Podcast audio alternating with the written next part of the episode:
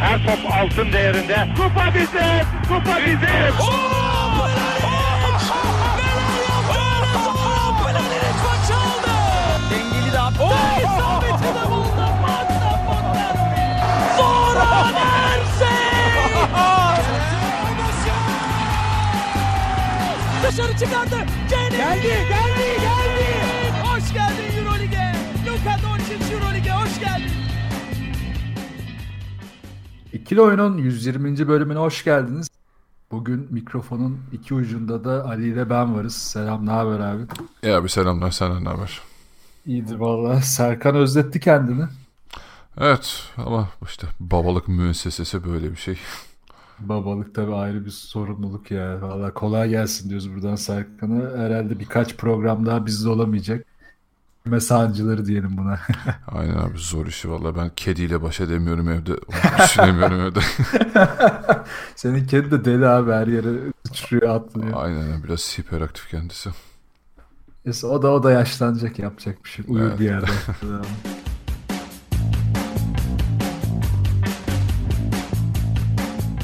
TvBu'dan içinde basketbol aşkı olan dinleyicilerimize süper bir teklifimiz var. Google Play ya da App Store üzerinden TvBu Go uygulamasını indirip istediğiniz yerde Basketbol Süper Ligi maçlarını anında izleyin. Detaylı bilgiyi açıklamalar kısmında bulabilirsiniz. Bugün EuroLeague konuşacağız. İkili maç haftasında aslında bir tane sürpriz diyebileceğimiz sonuç dışında gayet iyiydik. Yani Darüşşafaka'yı yine konuşmayacağız bu hafta ama Fenerbahçe ve Efes özelinde Himki mağlubiyet dışında fena değildi skorlar. İstersen Fenerbahçe ile başlayalım. Himki Fenerbahçe maçıyla, hatta ilk sözü sen başlat. Abi Fenerbahçe yani biraz şeyin şanssızlığı oldu. Biliyorsun ligde de Fenerbahçe Bahmit'le oynadı. Bahmit maçı da uzatmaya gitti.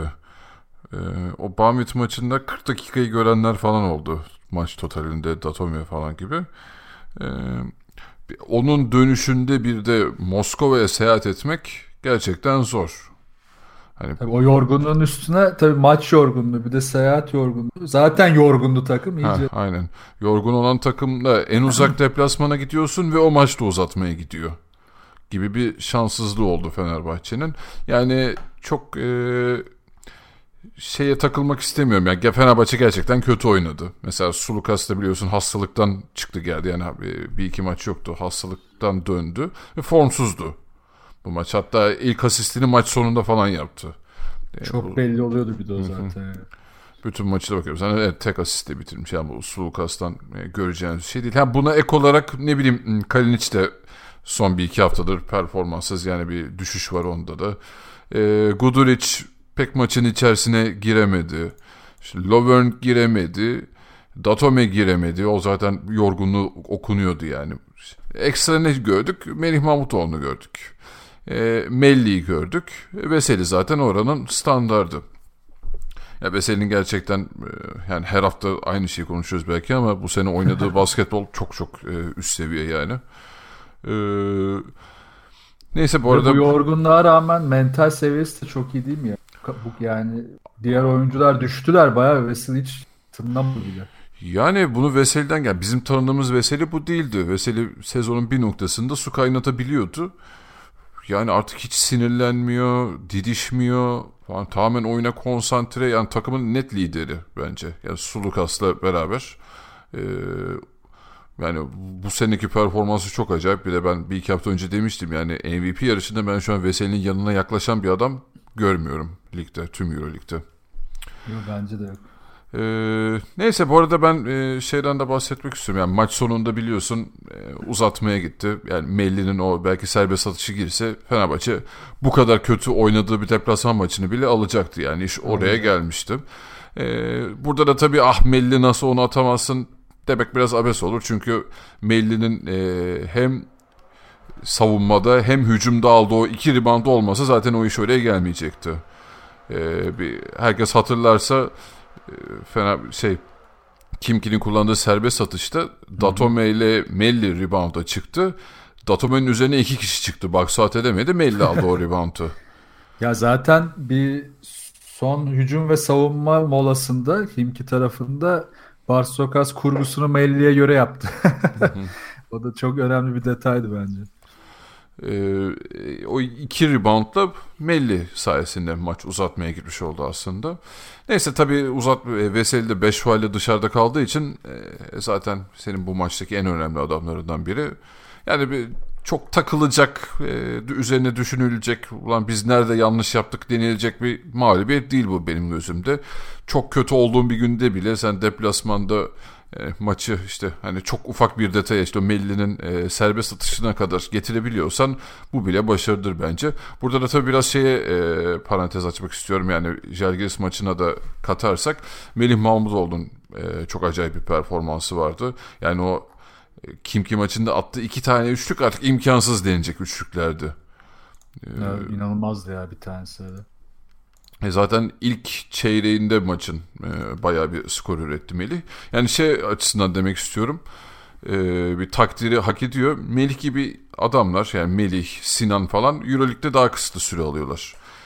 Yani bu kadar kısıtlı süre alırken maç temposundan yoksun bir şutörün girip bir anda maçı çevirmesi falan çok kolay işler değil. Yani Melih'in kendini buna sürekli hazır tutuyor olması ve üçlünün üzerine de hani artık işte fake gösterip içeriye girip bitirmesi falan, bunlar çok önemli artılar bu takım için. Ya bayağı bir hani elindeki joker gibi oluyor, artı değer gibi oluyor, ekstra oluyor. Bu iki maç özelinde de bence hani takdiri hak etti Melih. Ya kesinlikle, çünkü bu tip artık tıkanan maçlar ve yani ana skorerlerinin işte Datome ortalıkta yok, Bobby Dixon hiçbir şey yapmamış neredeyse, Guduric ortalıkta yok. Bu tip maçlarda kırılmayı sağlayacak işte bir sürpriz oyuncu çıkarman gerekiyor. Bunu sezon başında konuşuyorduk. Hani Fenerbahçe birebircisini bu tip zorlanan maçlarda bulabilecek miydi? İşte benzer bir maç belki de bu sezon Makabi maçıydı. O maçı da son bölümde kazanmıştı Fenerbahçe. Onun dışında işte yine Datome'nin aldığı Real Madrid maçı aynı şekilde. Şimdi bu tip maçlarda o kırılmayı sağlayacak oyuncuyu bir noktada çıkarman lazım. Bu da hazır olmakla ilgili dediğin gibi. Burada çok iyi iş çıkardı. Ondan önce yine Sinan'ın süre aldığı maçlarda da Sinan çok ciddi görevler almıştı. Ama tabii yani bu maç gibi, yani çok doğal bir mağlubiyet gibi. Yani geçmiş yıllarda Fenerbahçe'nin aldığı mağlubiyetleri düşününce, hele ki ilk dördün dışında kaldığı yıllardaki mağlubiyetleri, orada daha teknik sorunlardan bahsediyorduk. Bu çok doğal sürecinde olmuş bir mağlubiyet. Çünkü hatta şu da var, yani bakıyorum istatistiksel olarak, yani normalde 36 kilitlenerken Fenerbahçe maçta zaten 28 deneyebilmiş. Yani Himki aslında çok iyi savunma da yaptı. Onu da göz ardı etmemiz lazım. Tabii. Fenerbahçe'yi çok uzak tuttular çemberden. Yani Fenerbahçe'nin keskin düşüşü sürüyor diyebilir miyiz o zaman? Balon patladı diyebiliriz. Evet. Şampiyon Žalgiris buradan artık dönmez. Yani bunlar göz önüne alınınca yani Fenerbahçe bir de 15 top kaybı var. Onu da eklemek lazım Fenerbahçe tarafında. Normalde çok üstüne Fenerbahçe için. Bu arada sana bir şey soracağım. Hani bu bir görüş olarak ben sosyal medyada da gördüm. Hani bir eleştiri değil de şöyle diyeyim. Yani bu maçı kazanmak için ligdeki maç feda edilebilir miydi? Hani Bambit maçına çok daha gerek ağırlıklı çıkıp çok da hani as oyuncularını dinlendirerek, yani Obradović'in şeyinin bu olmadığını biliyoruz. Obradović olaya böyle yaklaşmıyor. Her maça aynı ciddiyette çıkıyor. Ama böyle zorlu bir deplasmana gitmeden önce sen olsan ne yapardın? Ya da bu olaya bakışın nasıl olurdu? Ya bu coaching felsefesi tabii. Obradović'in gözünden dediğin gibi. Ama ben de koç olsam, şimdi şuna inanıyorum ben biraz sezon genel. Oyuncunun karakteri nasıl? Yani elindeki oyuncu. Şimdi bazı tip oyuncu vardır. En boktan maçı bile oynamadığı zaman mutsuz olur. Şimdi Fenerbahçe'nin oyuncularının karakterlerinde Obradović onları mental olarak da fit tutmak istiyorsa oynatır. Ama biraz daha karakterler farklıysa ya da işte mental olarak oyuna bakışları farklıysa o zaman düşünebilirsin bunu. Ama hani ben de ona bakardım, ama Fenerbahçe'nin bu yapısı zaten oynadıkça yüksek bir yapı olduğu için ve bu yorgunluğu göze almak Fenerbahçe için daha mantıklı. Yani Obradović'in felsefesi dışında da oyuncu yapısı olarak da mantıklı. Ben de oynatırdım herhalde. Çünkü o abuk subuk bir mağlubiyet, yani atıyorum gençlerle çıktın ya da işte süreleri maç içinde az vereyim dedin. Kenarda oturttun. Maç 20-30'a gitti. Hadi oradan çevirmeye çalışacağım mı çalışmayacağım. Bu sefer maç içi kararları da değişecek. Hı hı. Ya en baştan böyle bir strateji belirlemen lazım. Yani sezon başı diyeceksin ki biz belli maçları ligde feda edeceğiz. Ona göre hazır olun. Kendinizi hazırlayın. Ki Obradovic'in böyle yapmayacağını biliyoruz. Sezon başı stratejisi böyle değilse yapmazsın. Ama bir sorun da yaratmamış gibi geliyor bana bir yandan da. Bir sakatlık yok. Bu çok büyük artı. İki, zaten bu maçta bu kadar kötü savunmaya rağmen geliyordu. Aynen. Yani Obradović. O yüzden ben de herhalde benzer bir tercih yapardım. Sen ne yapardın? Yani Fenerbahçe özelinde konuştuğumuz için ya ben belki kendi takımım olsa, kendim koç olsam yani EuroLeague için ben gözden çıkarabilirim açıkçası. Ne olacak abi ligde zaten yani şey çok üst sıradasın. Yani playoff'a gireceksin hatta birinci olacaksın garanti gibi bir şey. Ha, ama tabii dediğin gibi Obradović'in felsefesi ve bu takıma enjekte ettiği şey çok bambaşka bir felsefe olduğu için evet Obradović'in beklentisi o açıkçası. İşte o yani ertesi gün antrenmanını çıkartarak onun yerine maç temposu kazandırmaya çalışıyor. O da bir de tercih zaten biliyorsun bunları sezon başında da tabii. Erdem Can'la falan da konuşmuştuk. Obradović kendi röportajlarını anlatıyor. Antrenmandan kısıyorsun. Yani tabii maça çık yine full oyna. Onun yerine antrenman yapma gibi bir şey geldi artık Avrupa'da. Çok daha mantıklı bir anlamda. Ki aynen. Zaten işte bugün ya daha kolay maçlarda bu pazar kaydediyoruz bu programı. Bugünkü maç mesela Fenerbahçe için Sakarya'ydı sanırım. Daha kolay bir maç. Daha genç ağırlıklı oynamış zaten ve farklı da kazanmış Fenerbahçe. Ki bu gençler için de yani bu maçları seçip hadi ben gençleri oynatıyorum deyip onları da doğru kullanmak lazım. Mesela o çok anlaşılmıyor bizde. Hadi gençleri oynatalım da gençleri planlı olarak yetiştirelim aynı şeyler değil. Bu hataya çok düşüyoruz yani. Şimdi Himki maçı üzerinde benim ekleyecek birkaç bir şeyim daha var. Onu da ekleyeyim. Tabii. Himki'nin savunmasından bahsediyordum hatırladım. Yani Fenerbahçe'yi çemberden çok uzaklaştırdıkça Fenerbahçe üçlükleri de çok kötü atmaya başladıkça top kayıpları da arttı. Yani o çünkü dönüşlerde ve dışarıda baskı yedikçe top kaybı yapmaya başladı. Dönüş savunmasında çok hata yaptı. Geçiş savunmasında pardon. Bunlar zaten Fenerbahçe'nin en büyük eksiklikleri. Bir tek benim kafama takılan şu oldu. Hani Obradović üzerinde bir eleştiri olacaksa Datome gibi skor tarafında artık son bölümde bile çok üretim gösteremeyen formsuz olduğu maç boyunca belli olan Datome'nin savunmasını son bölümde sahada tutmak çok mantıklı değildi bence. Bu biraz hata oldu ki üstüne Datome artı Kalinić hata yaptılar. Basket faul bir de faul verdik üst üste. O da biraz sıkıntı oldu. Onun dışında bir de hücum tarafında Sulukas'ın anlamsız birebirlerini son 2 dakika içinde. Tüm rağmen yine maç geliyordu. Yani biraz bir tane doğru tercih, bir tane eksik faalle yine dönebilirdi maç. Yani yine de Himki'yi takdir etmek lazım. Fenerbahçe çok iyi savunma yapmışlar. Bir de artı olarak zaten Fenerbahçe'nin savunmasının kötü olduğunu da şuradan da görüyoruz. Ortalama 16 faal atan Himki'ye 29 faal verdi Fenerbahçe. Bu bayağı kötü bir şey. Ya evet o maç genelinde zaten dediğimiz gibi yani saydığımız 2-3 isimde kim 2-3 isim haricinde kimseyi değil işte son dönemde işte Guduric'in bir çıkışı vardı falan o da yoktu bu maçta hiç. Datome ile ilgili ben şunu söyleyebilirim. Evet savunma zaafı veriyor Datome ama hani NBA'de kullandığımız bir tabir var ya hustle play diye. Hani mücadeleyle aldığın pozisyonlar takıma artın. Datome'de bu çok yüksek. Ve zaten zeki bir oyuncu olduğu için hani o zaafların üzerine bence o risk değiyor gibime geliyor. Hani belki savunmada hata yapar ama öyle bir yer atlayıp top kapar ki sana maçı getirebilir gibi düşünülüyor da olabilir. Yani o risk analizi yaparken belki öyle bir şey düşünce de olabilir gibime geliyor. Zaten oradaki eksik şu oldu. Yani zekayı ve işte hücum etkisi artık dediğin gibi hasıl sahada tutmak istedi Obradović ama hücum tarafında da bunu Sulukas hiç değerlendirmedi. Ne sıcak Melih'i ne işte Datome'yi orada kimseyi bulamadı. Zaten uzatma bölümünde Veseli'de 5 faul almıştı. Ha, tabii. Yani şu da var. Zaten rakip koçu olsan Fenerbahçe'ye karşı geliştireceğin ilk savunma refleksi şu olur. Sulukas'la takımın şeyini bağını keselim olur. Tabii. Topa yani baskı yapalım vesaire. Aynen. Ya Veseli'de çıkınca o baskı kapandı. Melli biraz orada tabii ilk opsiyon olarak bulmaya çalıştılar. Melli de çok çabaladı ama tabii bir yere kadar. Evet. Gerçi bu maçın üzerine de o zaman Fenerbahçe'den devam edip Žalgiris'e geçelim istersen. Okay. Bu haftanın herhalde en büyük hayal kırıklığına uğrayan takımı Žalgiris oldu. İki Türk takımından fark yiyerek haftayı kapattılar. Ne diyorsun maç hakkında? Ya tabii şimdi Fenerbahçe'nin Kinki deplasmanında başına gelen burada da Žalgiris'e gelmiş gibi oldu biraz. Yani Žalgiris'le ilk maçını oynadı Efes'le. Ondan sonra deplasmana geldi Fenerbahçe'ye. Ki yani Efes maçında zaten ayrıca konuşuruz ama yani Žalgiris bu hafta hiç yatırımcısının yüzünü güldürmedi yani oynadığı basketbol adına.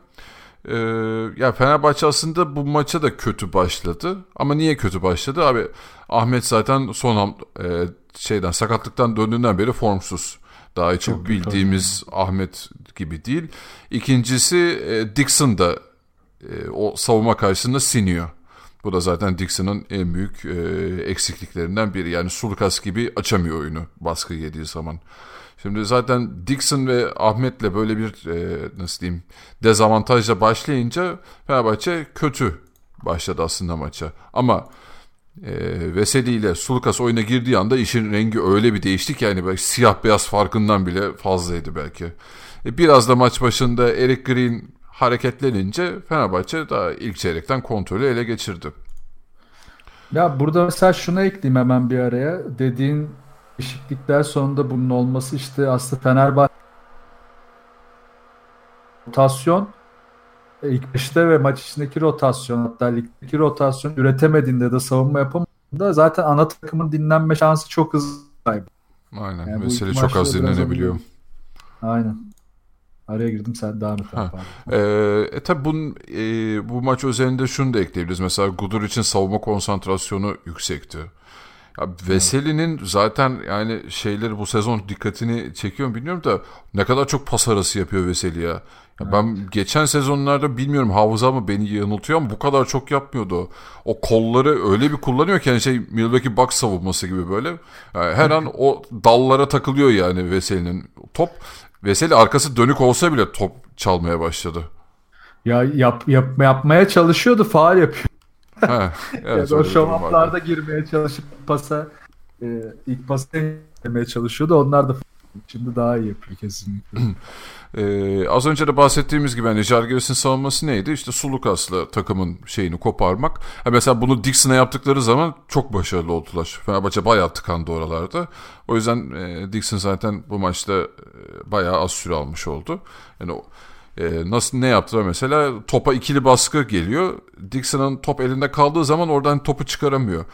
Ama Sulukas gibi işte hani o ilk Himki maçın formsuzluğundan sonra bu maçta da iyi oynayan bir Sulukas ortaya çıkınca abi topu üst tarafa çıkmış uzuna ki bu büyük ihtimalle Veseli oluyor. Veseli indirdiği anda ya da Lauvergne 4'e 3 hücum yapmış oluyor bir anda Fenerbahçe. Yani o deliciliği yakaladığın anda o savunmanın açığını yakalamış oluyorsun. Fenerbahçe bunu bu maçta çok kullandı. Üst tarafta bir uzunu pas istasyonu yapıp hemen topu dağıttı, oyunu açtı. Burada da Žalgiris gerçekten hiç bunlara cevap veremedi. Bu da zaten bu maçın en büyük farklarından biriydi. Ya Žalgiris hiçbir şey cevap veremiyor şu kadrosuyla. Zaten Pangos'un da gitmesiyle yani sezon başı Walters işte ve diğer beyaz o benzer kısaların performansı daha iyiydi ama sezon ilerledikçe işte sakatlıklarla vesaire düştü. Westerman da sakattı zaten. Evet. Ama işte bu düşüşten sonraki Jasikevičius'un oyuncusunda ki zaten Žalgiris'te çok ekstra bir başka pozisyonda oyun kurabilecek oyuncu da yok. Böyle olunca da çok zorlanıyorlar. Tek artıları şu oluyordu işte önceden çok daha fazla hareketli alıp Fenerbahçe işte 40 dakika boyunca baskı altında boğup yani 40 dakika aynı seviyeyi koruyarak yenebiliyorlardı. Şimdi o da yok. Öyle bir şey yapamıyorlar. Ki zaten Jasikevičius da benzer bir açıklama yapmış. Yani 20 dakika oynayarak Fenerbahçe'yi yenemeyiz diye. Tabii. Yani çok doğru bir açıklama. Ki Fenerbahçe senin dediğin mesela o hareketli kalma kısmında özellikle boyalı alanda da bunu sağladı. Yani hem Veseli orada Kalinić, Melli'yi devamlı hareket tutup çembere yakın oyunu da ürettiler. Ki üretmek de zorunda Fenerbahçe. Çünkü yüzdesiz oynadığı zaman işte o ve geçiş hücumlarını çok fazla verdiği zaman çok fena dağılabiliyor. Artı olarak işte Himki maçı ve bu maçta yine de ki Žalgiris hücumda çok etkisiz olmasına rağmen Fenerbahçe'nin birebir savunması çok düşüktü yine. Çok kolay yeniliyoruz. Devam dip çizgiden oyuncular kaçıyor. Bunları da zaten Obradović birkaç kere çok aşırı tepki verdi. Çok kızdı. Çok doğal. Yani bir savunmacının en doğal yardımcısı çizgilerdir. Bu çizgiyi hiç kullanamadılar. Yani ilk kez savunma yapıyormuş gibi bir hali vardı birçok oyuncunun. Ki burada Lauvergne de aşırı şuursuz zaten. 2 maçta da çok çok fenaydı savunmada. Onun dışında yani buradaki tek sorun yani şu 2 maç özelinde ağırlıklı birebir savunma. Ki Allah'tan Žalgiris ekstra bir şey göstermedi. Fener bunu kapattı. Tabii yani Žalgiris'in en önemli olayı nedir? Yani şu son 2 senedir milleti en çok zorlayan yapısı nedir? Yani topu çok hızlı dolaştırır, çok koşar, çok hareketlidir ve şutu atacak oyuncuyu en doğru anda, en doğru yerde topla buluşturur. Abi ya ve bunu mesela en iyi yapan adamlarından biri nedir? Jankunas'tır Žalgiris'te. Mesela o orta mesafeden çok sayı bulur. Yani Efes maçında sayısı yok. Sadece çizgiden serbest atıştan Jankunas sayı bulabildi. Hiç yok yani. Yine Efes maçında Milaknis ilk sayısını maç sonunda buldu. Evet, Fenerbahçe maçında abi 6 üçlük denedi ya Žalgiris. Yani bu kendi oyun şeyinin çok dışına çıktı. 6 ne yani rekoruna bakmadım da herhalde yakındır yani en düşük denenen şeylerde bu 2000'ler sonrası EuroLeague'inde 6'da 2 yani onların kendi oyun şeyine çok aykırı zaten bu. Ya işte yani Žalgiris'te genel bir güven sorunu da var. Kendi oyun yani oyuncuların kendi kafasında bir güven sorunu var kim kendine güvenmiyor. Yükselmiyor takım bu türlü. SK3'ün en büyük başarılarından biri oydu geçmiş yıllarda. Yani takım çok hızlı yükseliyordu maç içinde. Düşüşler yaşasa bile o yükselişle beraber bir güven oluştuğu için düşseler bile hızlı topluyorlardı. O hiç yok. Şimdi düşükleri anda kalıyorlar. Ve Fenerbahçe'de bunun avantajını tabii çok iyi kullanabilecek bir takım. O yüzden de Žalgiris'in geri dönmesi belki de hiç yoktu maç boyunca. Yok abi zaten çok net anlaşılıyordu ya Jasikevičius'un kenardaki duruşundan hani bağırdı, çağırdı, uğraştı falan hani o bildiğimiz Jasikevičius havası yine maç sonunda abi boş bakıyordu o da sahaya yani olmayacağını oradan döndüremeyeceğini o da çok net anlamıştı yani. Kesinlikle. Ya biraz işte bu kadro kurulurken belli şeyler düşünülmüş ama kafadakilerle işte sahaya aynı şu an işte World Cup'ın neredeyse hiç performans vermemesi. Walters'ın çok dalgalı performans vermesi. Westerman zaten o da sakattı. Ki o da dalgalı bir performanstı. Yani benzer durum. Yani Efes'te de aynı sorun yaşadılar. Kısaların bu kadar ağırlık veren bir takım. İşte bu kadar form olunca da bütün kısaları maalesef konu bunu geliyor. Bir de o Grigonisler falan abi daha çok genç oyuncu onlar yani iyice o sistemde biraz pişmesi lazım onların. Tabii onların daha çok erken yani. Çok zor. Yani işte gençleri oynatalım abi de tarafında bu sorunlar var. Bu seviyede şu atlanıyor. Ne kadar yetenekli olursa olsun ben hep şunu söyledim Doncic için de. Yani Doncic'in biz o etkilendiği kısımları görüyorduk ya maç içinde ağladığı, kendini kaybettiği. Aslında bu Doncic'in ne kadar kendini seviyede motive edebildiğini ya da kafa olarak kendini ne kadar aradığını gösteriyor bir yandan. Çünkü aşırı bir duygu patlaması yaşıyor. Genç bir oyuncunun kafasını o yaşta bu kadar büyük baskıya hazırlaması çok zor. Yani kendimden de düşünüyorum ki çok daha tırt seviyelerde oynadık sen de bari. O seviyede bile ne kadar gerildiğimi, stres olduğumu hatırlıyorum. Ve EuroLeague maçına çıktığımda bambaşka bir şey. Yani orada karşına gelen bir oyuncunun yapacağı bir çakallığı sen hayatta hayal edemezsin. O yüzden Doncic kafa olarak çok farklıydı yani. Abi, psikolojisi işin bambaşka bir şey. Ya ben kendimi hatırlıyorum. Abi, hakemin bir kararını öyle bir takarsın ki maça küsersin yani. Oynamak istemezsin. Ya, hayır senin vereceğin düdüğe dersin. Ya o böyle tamam ya ben o yani, tabii yaş küçük böyle 15 yaşından bahsediyorum. Tamam ben oynamıyorum kafasına girebilirsin yani. Ya da işte karşı tarafın senden yaşça büyük bir oyuncusu seni öyle bir sindirir ki maçta bebe gibi kalırsın yani karşısında. Çok hızlı kaybedersin kendini. Aynen. Hiç... Yani bu maç için ekleyeceğim bir şey var mı? Yo yani işte Fenerbahçe en azından hani şeyi gösterdi bize, zaten bu sene çok farklı bir seviyede oynuyor hani bütün regular season'ı. Hani kim maçı kaybanın işte bir deplasman, 2 tane uzatma oynama falan gibi hani bir yol kazası olduğunu Žalgiris maçında zaten işte hiç sürprize izin vermeden tekrar yüksek performansa geçti. Yani ben de bir tek şey ekleyeceğim. Ya bu maç özelinde asist tarafına baktım biraz Fenerbahçe için. Himki maçından sonraki buradaki asist dağılımı da mükemmel. Yani Melih, Sulukas, Guduric, Veseli, Sinan, Dixon ve Lauvergne ki Lauvergne 5 asist yaptı. Yani takımın ana süre alan bütün oyuncuları asist yaptı. Bu çok değerli. Ki işte hani şunu hep tartışıyorduk. Fenerbahçe'nin oyunu işte çok çizgilere mi bağlı ya da işte Obradović özgür bırakmıyor mu konusu hep tartışılıyordu. Şimdi bu kadar asist olmasının nedeni aslında Fenerbahçe'nin işte oyunu ilk tetikledikten sonra, yani o Obradović'in genelde molada birkaç hücumu üst üste anlatıyor ki onları çok basit şekilde anlatıyor. O bütün hücumları tetikledikten sonra herkes hareketli kalırsa mutlaka biri asist yapabiliyor. Çünkü tek bir opsiyona bağlı değil Fenerbahçe hücumu. Aslında özgürlük burada. Evet, bir çizili oyun var ama hiçbir zaman tek bir opsiyon yok. Çünkü Obradović zaten o opsiyonları arttırarak biraz da bu asist sayılarını arttırıyor. Herkesin oyuna dahil olmasını çok rahat sağlıyor. Mesela diğer takımlarda ki Real Madrid'de bu biraz var. CSK'da bazen oluyor bazen hiç olmuyor. Fenerbahçe'nin herhalde diğer bütün takımlardan da en büyük farkı bu sezon. Ha, bir de bu sistemi o dediğin hani hücumda hareketli olma, koşmanın üzerine işte eksiklerinden bahsetsek de artı tarafından bahsedersek abi Lauvergne gibi bir adam o kadar güzel top dağıtıyor ki. Evet. Vay be, yani şiir gibi izliyorsun gerçekten ki Veseli de çok iyi asist yapıyor bu sezon. Uzunların bile bu kadar iyi top yönlendiriyorsa yani işte savunma olarak onun karşısında kalmak çok zor. Çok zor. O zaman Fenerbahçe kısmını bitirdik. Kısa bir ara verelim. Sonra da Anadolu Efes'e geçelim. Sonra birkaç konumuz var bu hafta EuroLeague'de. Buradan devam edeceğiz.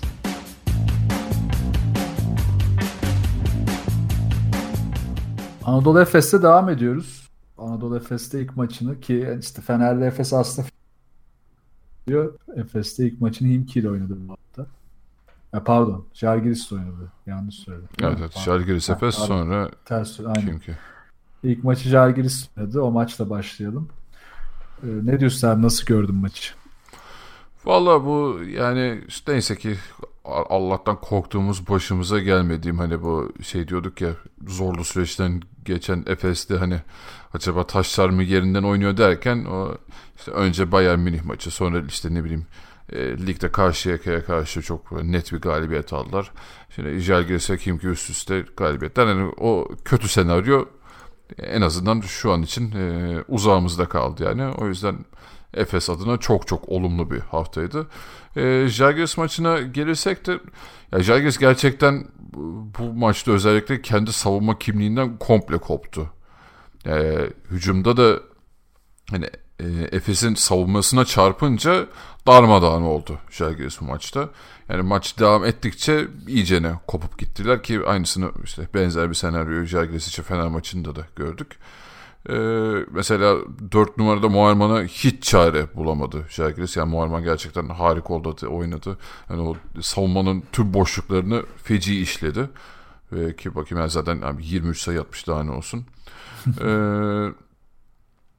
Yani ben şeyi biraz şaşırdım. Žalgiris'in özellikle playoff'a tutunma aşamasında bu kadar dağınık, bu kadar kendi karakterinden uzak oynaması. Ya tamam işte dediğimiz gibi az önce Fenerbahçe değerlendirmesini yaparken işte o kadro derinliğini kaybettiler. İşte genç oyuncular var vesaire ama hani en azından efor olur diyordum.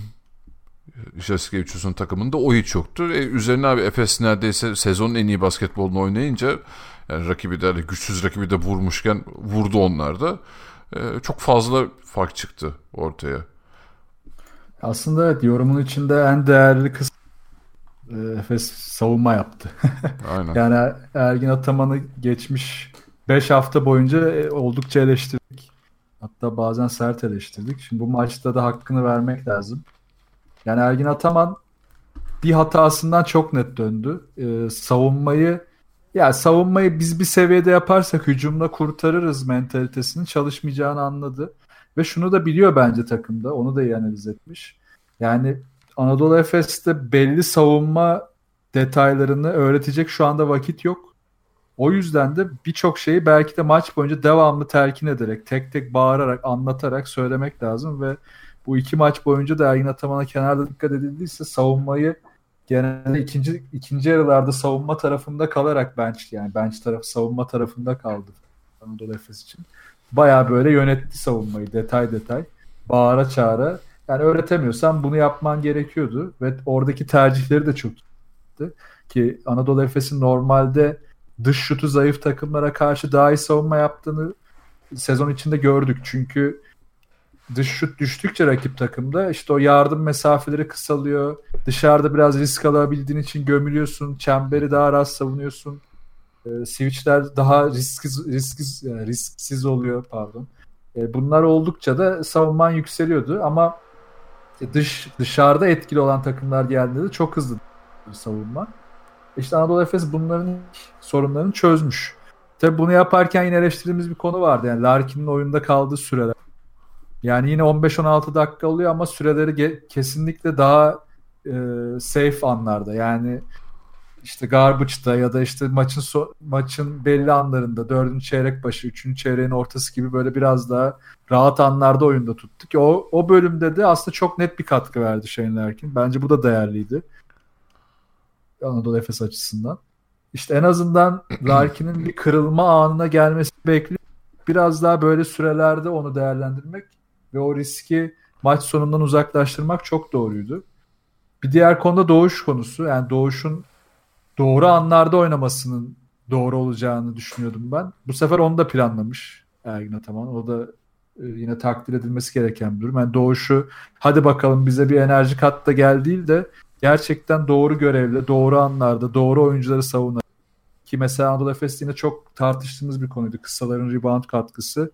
Bu maçta Doğuş 5 rebound aldı. 3'ü hücum reboundu ki çok kritik birkaç tanesi. Aynı şekilde Boba yine reboundlara çok katkı verdi. Böyle olunca işte Anadolu Efes'in savunması toparlandığı anda hücumu da rahatlıyor. Çünkü zaten ikisi artık birbirine çok bağlı yapılar. Hani eskiden konuşurduk ki hala ben bazı koçların bu konuda eski kafalı olduğunu düşünüyorum. Yani işte savunma takımı, hücum takımı. Ya bu iş bitti yani çok oldu. Yani ne savunma yapmadan hücum oluyor ne hücum iyi yapmadan savunma oluyor. İkisini iç içe geçirerek yapmak zorundasınız. Hele de tepeye oynamak istiyorsanız. Ergin Ataman bunun ilk ışıklarını verdi. O yüzden hani 4-5 haftalık yerginin altından biraz da övelim kendisini. Tabii yani bir de dediğim gibi işte Efes hani zaten dışarıdan etkili olamayan bir takım varsa abi içeride zaten Dunstan gibi bir kozun var yani. Çok büyük yani bir de formsuzluk döneminde yine atlattı Dunstan. Bu iki maçlar üst üste çok iyiydi.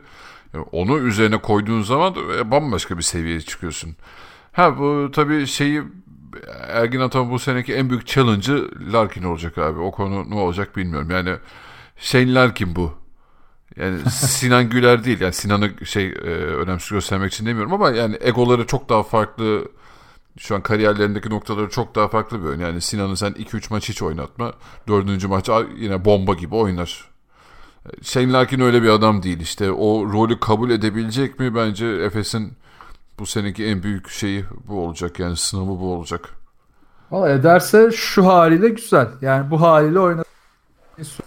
Ama etmezse de tabii dediğin gibi sorunlar başlayacak. Ki yani Boba'da Larkin'de aslında toplamda yani biri 16, biri 15 dakika oynadı. İkisinin de bu kısa sürede verdiği performans çok iyi. Baktığında yani hiçbir sorun yok. Ya bence olması gereken de bu belki zaten. Aynen. Yani şu Efes planlaması içerisinde. Ama sezon böyle planlanmadı bence. Tabii canım sezon kesinlikle böyle planlanmadı. Yani. Ama artık şeye geldik.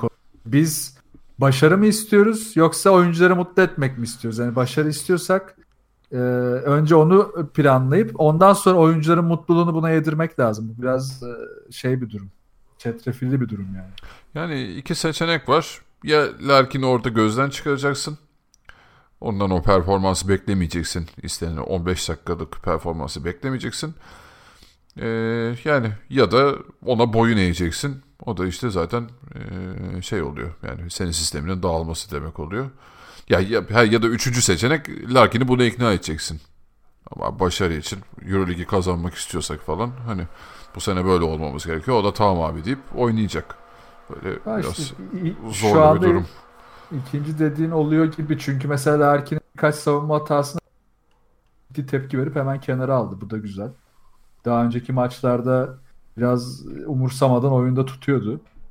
Ya tabii burada oyuncu işte dedim ya, Obradović tarafında da oyuncunun mentalitesi nasıl sahada, yani sezona bakışı, oyuna bakışı. Belki de Larkin'le şunu konuştular. Ya ben bir sene takılıp kaçacağım. Yani çok da şey değilim. Sen bana ne verirsen ben yaparım demiş de olabilir. Tam işte bir noktadan sonra ya Larkin'cim bak takım güzel gidiyor. Savunma yapmamız lazım. Sana da burada ihtiyacımız var ama sen de beni anla güzel kardeşim denmiş de olabilir. İşte burada yani karşılıklı adım atıldıysa çok güzel. Ki Žalgiris maçı tekrar ediyorum. Bu açıdan bence çok iyi bir görüntüydü. Ki Doğuş'un da hani o biraz küsme durumundan kurtulduğunu da gördük. Diğer oyuncuları da içine soktu bu. Ya işte birkaç ufak sorun dışında. Mesela bak şu da çok büyük artı bir maçta. Yani biz için o Real Madrid ve Olympiakos işte CSK mağlubiyetlerinde Pešić topu kullanamadığında takımın nasıl durduğunu görmüştük. Şimdi işin içine Simon, üstüne Moerman, üstüne işte James Anderson bile ara ara girdi. Şimdi tüm bunlar olunca takım Pešić'in elinden de Pešić'in üzerinden de yük alınca biraz rahatladı orası da. Ki Simon burada çok önemliydi. Ben mesela Simon'un çok daha fazla kullanılması taraftarıydım. Onu da yapmaya başladı Ergin Ataman. Özellikle hani süre olarak değil ama sahada kaldığı bölümde top usage olarak, yani top kullanma olarak da bayağı iyi oldu bu. Simon çünkü oyuna çok fazla hareketlilik katıyor. Hiçbir şekilde durmuyor. Oyunu iyi okuyabiliyor. Bu da onlar için önemliydi. Bu biraz bence şeye de geliyor. İşte Larkin tarafında da aslında oyun kurucu yükünü hiç vermesine gerek yok Larkin'e. Ki birkaç yerde o rotasyon hatası yine geldi. Yani Larkin bu anın bir arada oynadığı, yine oyun kurma görevinin onların üstüne itildi ki onlardan biraz araya Doğuş'u bazen de misi çekleyip uzaklaştı. Ama yine de işte gerek yok. Yani Larkin'i biz saf skorer olarak kullanmaya devam edebiliriz burada. Aynen şey, çok katılıyorum yani Simon'un olmazsa olmaz abi. O tecrübesi bir gerçekten soğukkanlı bir adam Simon. Hani aynen. Bir pozisyonda kötü bir şey olsa ikinci de bozulmuyor yani. Oyundan kopmuyor anlamda. O yüzden yani ben de dediğin gibi yani Pešić o baskı geldiği zaman ki yani aynısını Fenerbahçe için de konuşuyoruz. Yani Dixon hala çok önemli bir oyuncu, hala çok değerli, maçı tek başına çevirecek bir yetenek. Ama o baskı geldiği zaman olmuyor. İşte o, aynısı Pešić için de biraz geçerli. O baskı da biraz ortadan kaybolabiliyor. İşte bu durumlarda kanatlardan oyun kurma ya da belki Larkin'i işte o role çevirebilirsen belki 2 numara olarak oradan bir oyunu açma gibi şeyler her zaman önemli olacak Efes için. Ki bu maçta da Efes adına çok ciddi bir asist vardı ki şu da çok net gözüküyor yani Anadolu Efes'in asist sayısını 20'nin üstüne taşıdığı her maç onlar için zaten potansiyel galibiyet. Aynen ya, ben Efes'i değerlendirirken şunu düşünüyorum artık. Yani Efes belli bir seviyeye geldi EuroLeague'de. Genel sıralamaya baktığımızda hani şu takımları rahat yenebilir diyorsun ya da şuna, yani tam olması gerektiği yerde işte 4-5 bandında şu an Efes. Hani belli bir seviyeye atladı. Yani çok sürpriz şeyler göreceğimizi zannetmiyorum bu saatten sonra. Ama işte bundan sonra o bizim istediğimiz sıçramayı asıl yapabilecek mi? Onu da tabii işte sezonun ikinci yarısındaki maçlar gösterecek. Tabii şimdiki konu tepeden maç alabilecek mi ya da aşağıdakilerle. Şimdi şu aşağıdakilere zaten maç vermemeye devam. Tepeden ben birkaç maç çalacağına inanıyorum. Yani ki Fener maçı Ergin Ataman üzerinde yine bayağı hararetli bir maç olacaktır. Tabii deplasmana gidecek. Hafta değil ama ondan sonraki hafta Fener Olympiakos ve Real Madrid Efes maçları var. Bu hafta mesela çok kritik. Fenerbahçe Olympiakos'u burada ağırlıyor. Yenerse ve Efes'te bir sürprize imza atabilirse işler bir anda çok değişebilir. Evet. O hafta bence Anadolu Efes'in sıralamasındaki en büyük kırılma haftası olacak. Tabii yani zaten tabii matematiksel olarak hiçbir şey kesinleşmedi ama yani artık playoff'un en büyük adaylarından biri de Efes'te. İşte kendini ne kadar yukarı atabilirse o yani 3'e çıkabilir mi bilmiyorum. Yani o da bir ihtimal. CSK'nın da bu aralar ne yapacağı belli olmuyor. Yani kendini ne kadar o 3-4-5 bandına tutabilirse gelecek açısından o kadar iyi olacak. O zaman 2'de 2 yaptıkları diğer maça geçelim. Himki ki bu maçta da Anadolu Efes çok rahat götürdüğü anlar oldu. Maçın çok kritik anlara geldiği süreler oldu. Himki yine iyi savunma yaptı. Yani bazı anlara çok zorladı ama işte Fenerbahçe'den farklı olarak Efes bu kırılma anlarında çok dirençli kaldı. Yani özellikle de şut yüzdesi olarak da çok dirençli kaldılar.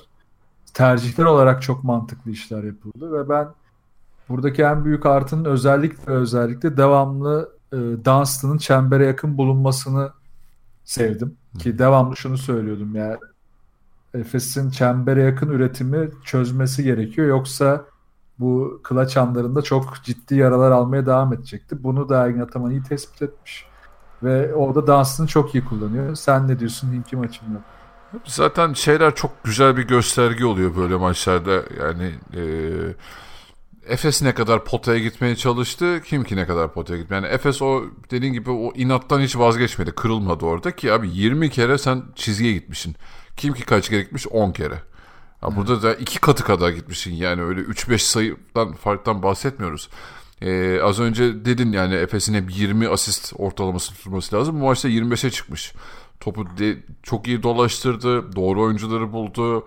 İşte içeride uzunlarla sürekli potaya gitti. Ki bunlara işte kanat oyuncuları da eklenince işte Muarman'la vesaireyle.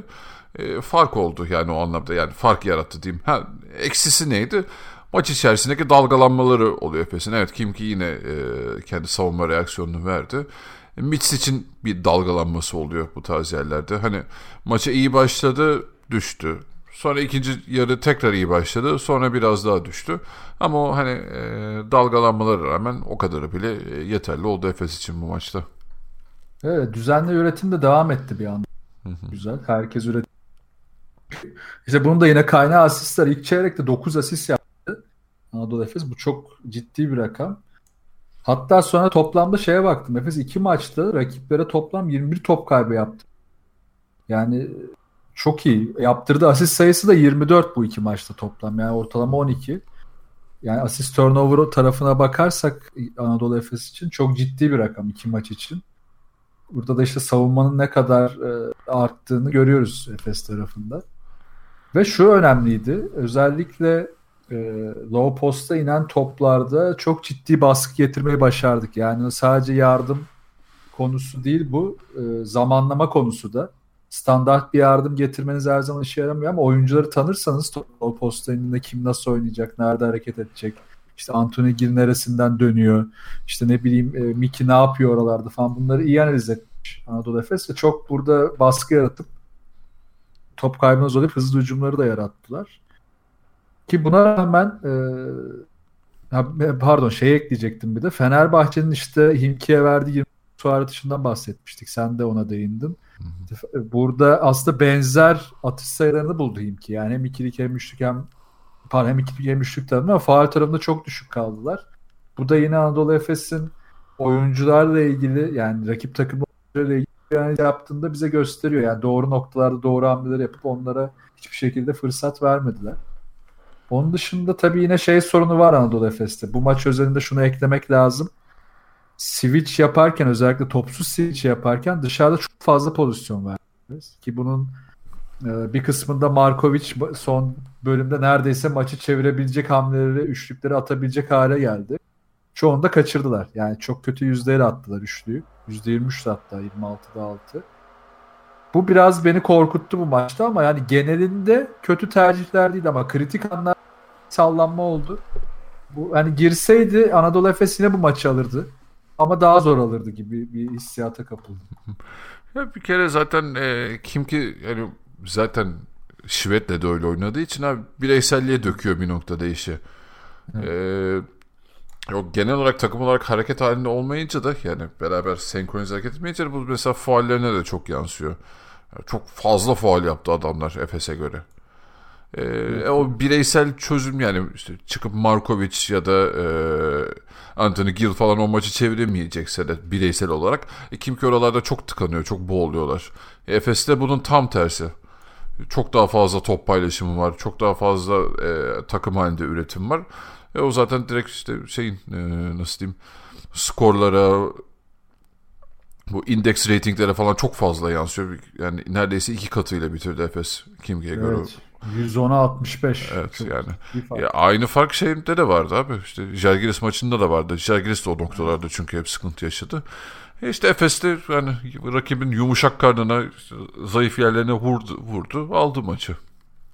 Burada bir Doğuş'a da değinelim. Yani Doğuş'u zaten Žalgiris maçı için de övdük ama Himki maçı için şunu göstermesi çok güzel. Yani savunma kısmında hani şunu hep söylüyorum.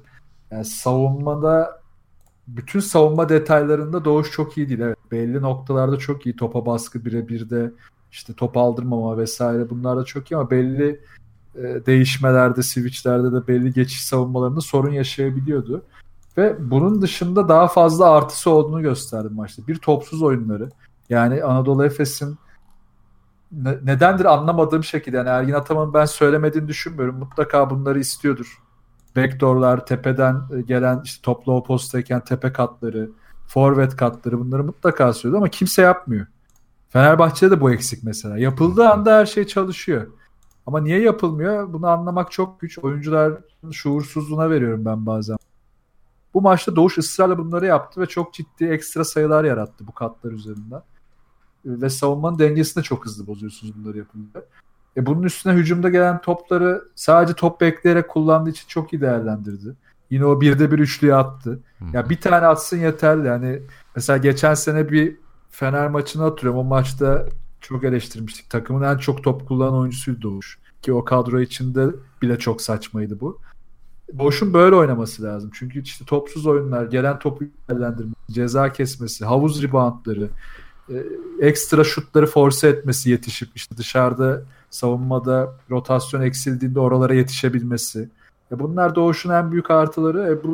Bu süreler içinde doğru kullanılınca takım savunmasını diri tutuyor. Yani tek başına Doğuş'u ortaya atıp savunma yaptırmak değil de bu özelliklerini iyi değerlendirmek Ergin Ataman için çok doğru bir karar oldu.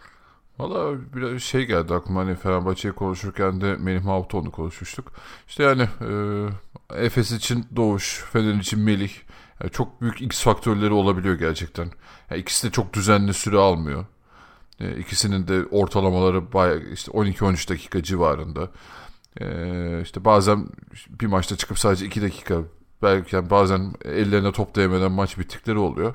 Ha, iki oyuncu da özellikle bu sezonki performanslarıyla takdiri hak ediyor ya. Yani bu kadar kesinlikle düzensiz oynayıp böyle hazır olmak, sahaya çıktığında her şeyini vermek, o eforu sarf etmek çok güzel değerler. Ekleyeceğim bir şey var mı Efes tarafında?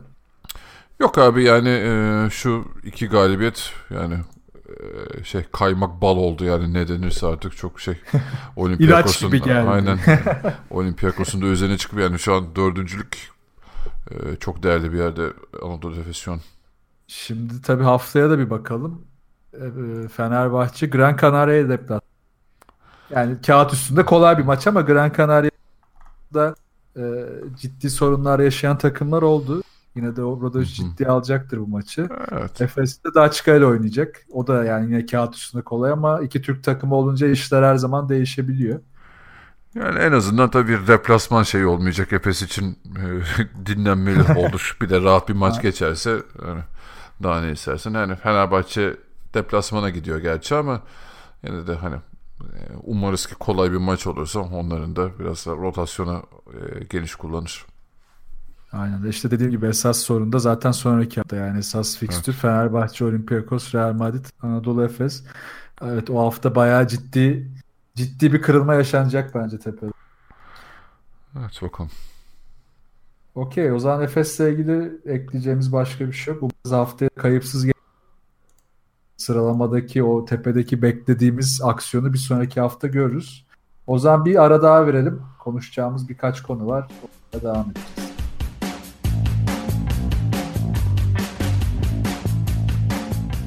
Bu hafta için birkaç tane de konumuz var EuroLeague programı. Birincisi bir dede beyimizden gelecek. Pešić. Pešić'te zaman yolculuğu. Bayram. Buraya da bir tane bayram Coca-Cola temalı bir şarkı atabiliriz abi istersen. Olur tam abi. Böyle o kafalar yani. Tabii Pešić'ine bir çıkış yapıp NBA'de basketbol oynanmıyor. EuroLeague çok güzel. Burada lokum dağıtıyorlar. Yanında işte şerbet içiyoruz. Buralar çok tatlı falan gibi bir yorum yaptı. Bunun üzerine de normalde bu tip yorumlar yapılıp bir havada kalır ya da öyle uçuşur, ha işte birileri destekler ya da işte kimse sallamaz falan. Ama bu sefer Blatt da bir açıklama yaptı. Şöyle dedi. Evet, farklı bir basketbol türü, farklı kurallar ve farklı bir fikstür var. Oyuncular ve takımların kuruluş biçimleri farklı. NBA'de saha içinde gördüğümüz oyun da Avrupa'daki farklı. Fakat niteliksel olarak ikisi arasında hangisinin daha iyi olduğunu söyleyemem. Kesinlikle söyleyemem diye hatta üstüne vurgu yapmış. Ben buradan şunu anlıyorum. Yani fark dediğimiz, evet, birkaç kural farkı falan var ama abi oyuncu kalitesi farklı. Şimdi bana bunu söyletmeyine getirmiş gibi hissettim ben. Sen ne diyorsun bu konuda? Abi bilet zaten hani ne diyorsun lan sen değişik diye girip hani biraz ılımlı bitirmiş, hani çok da spekülasyon olmasın diye. Ya Pešić'in söyledikleri yani, hiç konuşma daha iyi ya, kendine sakla abi, niye bunlar böyle benim fikrim bu ve bunu herkesin bilmesi gerekiyor tribine giriyorlar, onu anlamıyorum ya. Ya kendini ya küçük düşürüyorsun sadece. Yok herkes 130-140 atıyormuş da işte Avrupa'da gelsen savunma yapıyor. Hani işte NBA yalan dünya abi falan, o klasik muhabbetler. Ya bir kere şunu atlıyor olması bir koçun çok aslında mesela farklı diyerek buna vurgu yapıyor. 1.82 maçın ciddi bir seviyesi artık çok yoğun. Özellikle Batı'nın durumunu görünce belli bir yoğun üstünde geçiyor. 2. Maç başına üretilen pozisyon sayısı. Yani bakıyorsun EuroLeague'de 50-60 pozisyonlar varken NBA'de 100'e kadar çıktığı maçlar oluyor. 80, 90, 100. Maç 48 dakika. Elinde çok daha ciddi bir oyuncu yetenek potansiyel farkı var. Yani evet, o kadar iyi oyuncuları beşer beşer takımlara doldursan belki yine 100 sayıları geçmezler ama çok daha ciddi sayı ortalamasında bence bir fark olur. Hatta savunma tarafında da fark olacağı için belli bir seviyeyle belli bir seviyenin fazla da açılabilir. Şimdi bu biraz da bu yetenek havuzuna yine geliyor. Abi tabii ya, yani şey değil ki ulan onların James Harden'ı varsa bir de Mike James'imiz var falan diyemezsek ya. Ya şu sezon bak işte Doncic gittiğinden beri abi şu herif NBA'de feci başarılı olacak, işte herkes dört gözle onu bekliyor falan dediğim bir adam kaldı mı geride şu an? Yok, kesinlikle yok. Yok ya, kalmadı ya, senin yetenek havuzun her geçen gün daralıyor. Ve Doncic bile tek başına geçen sene ne kadar aşırı performanslar verdi hatırlıyoruz. Kimse çözüm üretemiyordu. Yani bunlar varken işte çıkıp da bu açıklamaları yapmak biraz daha hadi ben de bir günden olsam Ersin'e de şimdi diyadımız olsun falan gibi bir şey mi acaba, bilmiyorum ama. Yani işte bir anlamı yok gerçekten yani, bir şey bir yere varabilecek bir şey de değil. Abi NBA senin Avrupa'daki basketbolun temelini alıp onun üzerine çok güzel bir şey inşa etti. Yani gerçekten Avrupa basketbolunun NBA'ye öğrettiği çok şey oldu. Tabii. Zaten abi, olimpiyat mağlubiyetlerinin falan tabii, sonucunda tabii. Amerika buraya Avrupa yerinde sayıyor. Sorun orada. Ya adamlar yani senin şeyini alıp neler koydu üzerine. Ya sen de oradan bir şey almaya çalış yani. Ne bileyim, oyuncu geliştirmedir, antrenmandır, işte maçtaki yaptıkları şeylerdir. Yani ne bileyim, yani senin onlardan artık bir şey alman lazımken böyle işte eski kafa, ah ulan nerede o eski basketbol falan kafasında yani işte olmuyor böyle. Neyse Blatt en azından bence çok doğru bir yorum yani. Yani çok keskin değil tabii ama ne demek istediğini anladık. Blatt hocamıza burada teşekkür ederim. Bu arada Avrupa basketbolu için dilediğim şeylerden biri de yani NBA bunu çok iyi yapıyor. Biliyorsun abi, asistan koçlar çıkıp şak diye bir anda takımın başına geçiyor. Evet. Ya işte bu sene Toronto'nun yaptığı iş inanılmaz yani. Head coach'un gitti. Sen alıp abi asistan koçu ve yani şu an NBA'de birinci olan takımın asistan koça emanet etti. Yani bunlar çok güzel hareketler. Ki ben Avrupa'da da umarım böyle şeyler görebiliriz diye düşünüyorum. Yani bizde hep tabii çok daha klasik gidiyor bu işler. İsmi olan hocalara gidiyor. Yani o hocalar biliyorsun bir havuz var. Sürekli dönüp duruyorlar yani. Evet, onun içerisinde evet. Çok kısır bir döngü. Yani. Çok yani kısır bir döngü aynen. Kendimi bildim bileli Pešić var.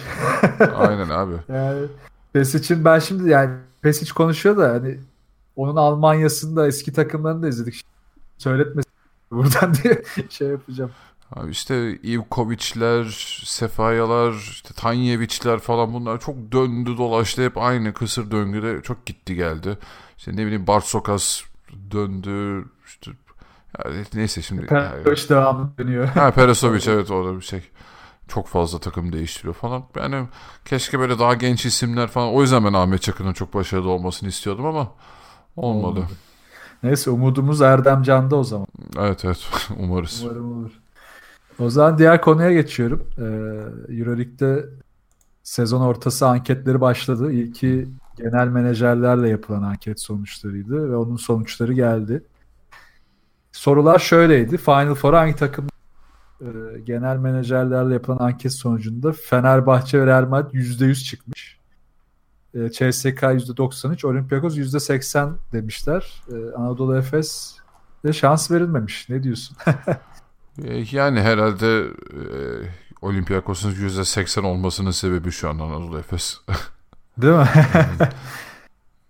O dengesizliği hissetmişler. Aynen yani.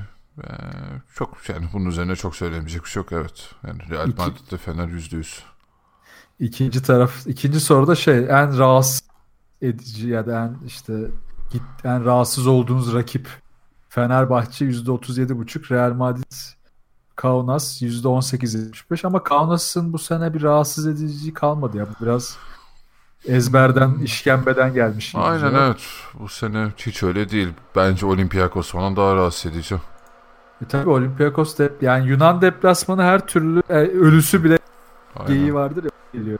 Dırsta 25.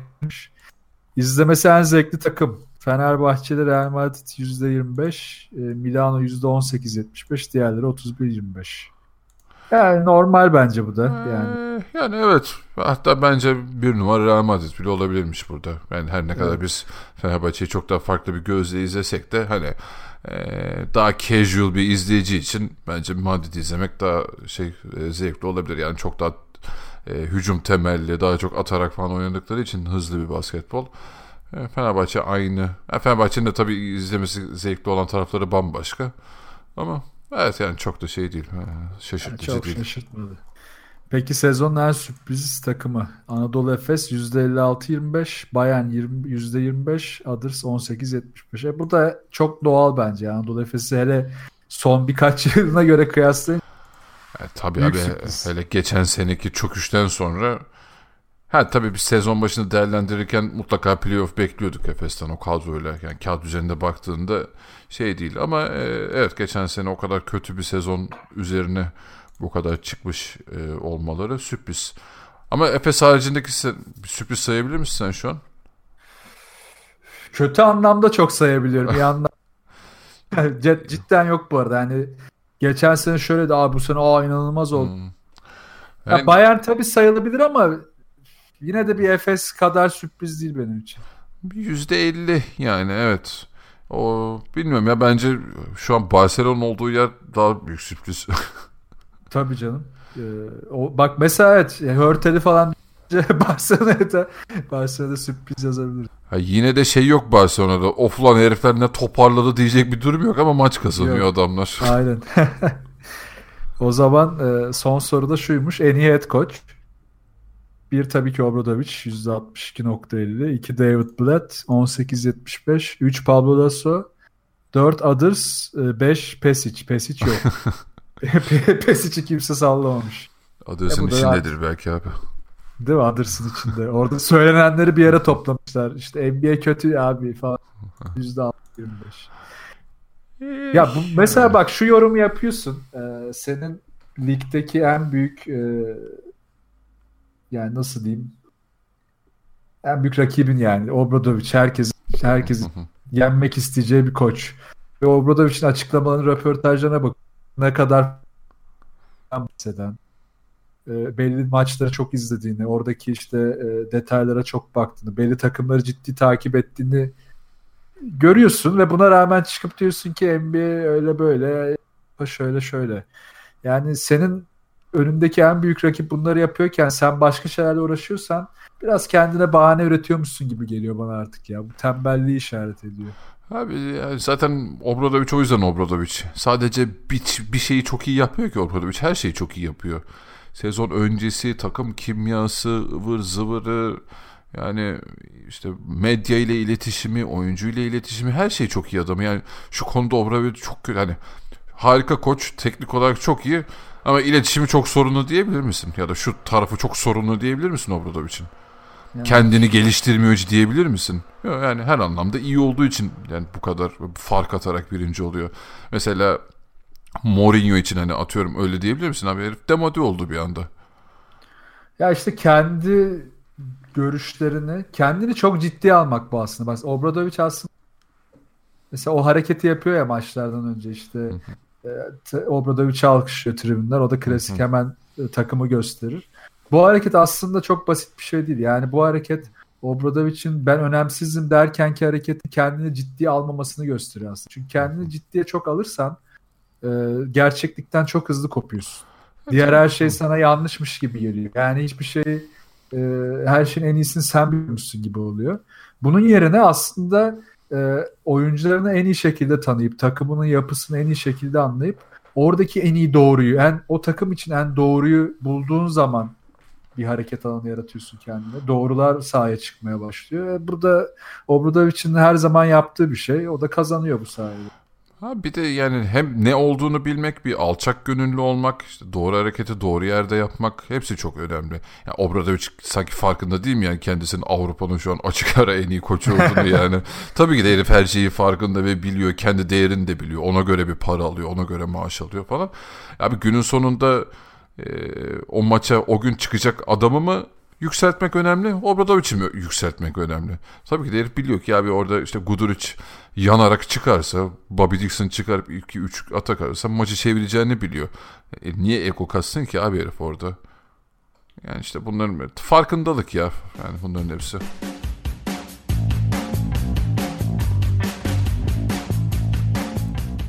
TvBu'dan içinde basketbol aşkı olan dinleyicilerimize süper bir teklifimiz var. Google Play ya da App Store üzerinden TvBu Go uygulamasını indirip istediğiniz yerde Basketbol Süper Ligi maçlarını anında izleyin.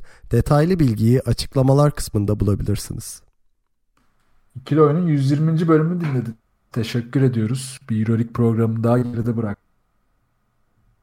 Buradan Serkan'a geri dönmesi için ufak ufak baskı yapmak istiyorum ama bir yandan da ufaklık var. Bir şey de diyemiyorum. Özledik bile iki programda.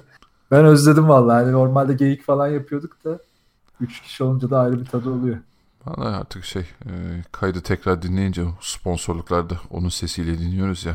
Artık değil mi? Üzülüyorum tesellisi olarak.